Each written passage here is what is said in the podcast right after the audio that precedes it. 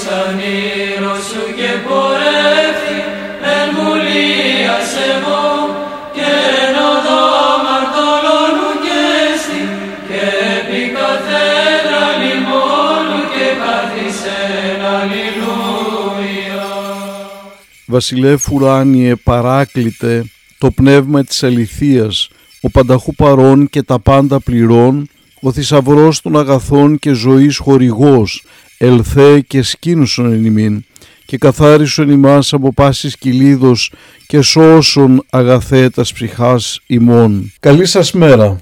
Αγαπητοί μου αδελφοί, 19 του μηνός Νοεμβρίου σήμερα και η Αγία μας Εκκλησία εορτάζει τον προφήτη Αυδιού, τον Άγιο Βαρλάμ, τον Άγιο Αγάπιο, τον Άγιο Ηλιόδωρο από την Μαγεδό της Παμφιλίας, τον Άγιο Άζης τον Θαυματουργό, τους Αγίους 150 μάρτυρες στρατιώτες, τους Αγίους 12 μάρτυρες στρατιώτες, τις Αγίες Γυναίκα και Θυγατέρα, τους Αγίους Άνθιμο, Θαλαλέο, Χριστόφορο, Εφημία και τα παιδιά τους, τον Όσιο Σίμωνα, τον Όσιο Βαρλάμ, τον ηγούμενο του Σπηλαίου, τον Όσιο Ιλαρίωνο τον Ιβυρίτη της Θεσσαλονίκης, τον Άγιο Φιλάρη το Πατριάρχη Μόσχα, και είναι και η έβριση των ιερών λειψάνων του Οσίου Ανδριανού του Ιερομάρτυρα. Ο προφήτης Αυδιού που το όνομα του σημαίνει δούλος Κυρίου, έζησε περί το 800 π.Χ.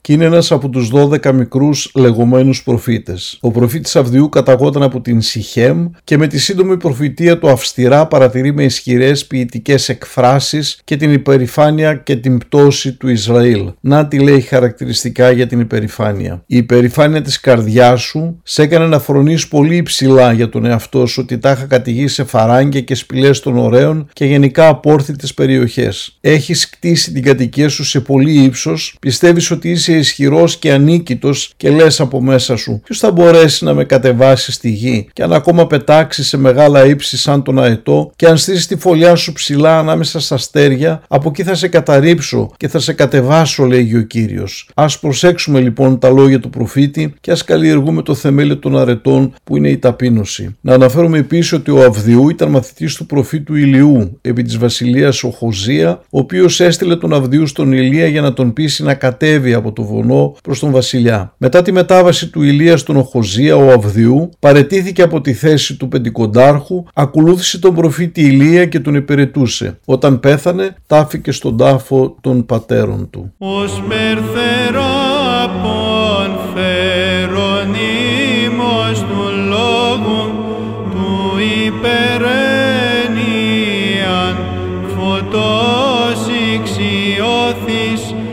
Προφητείας έλαμψην εδέξω σοφέ δόξαν γάρτιν ήλων καθαρός εποπτεύων οργάνων θεόπνευστον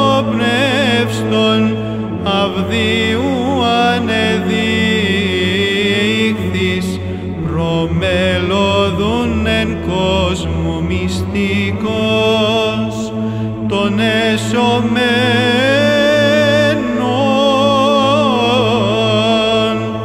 προφήτα την έκβαση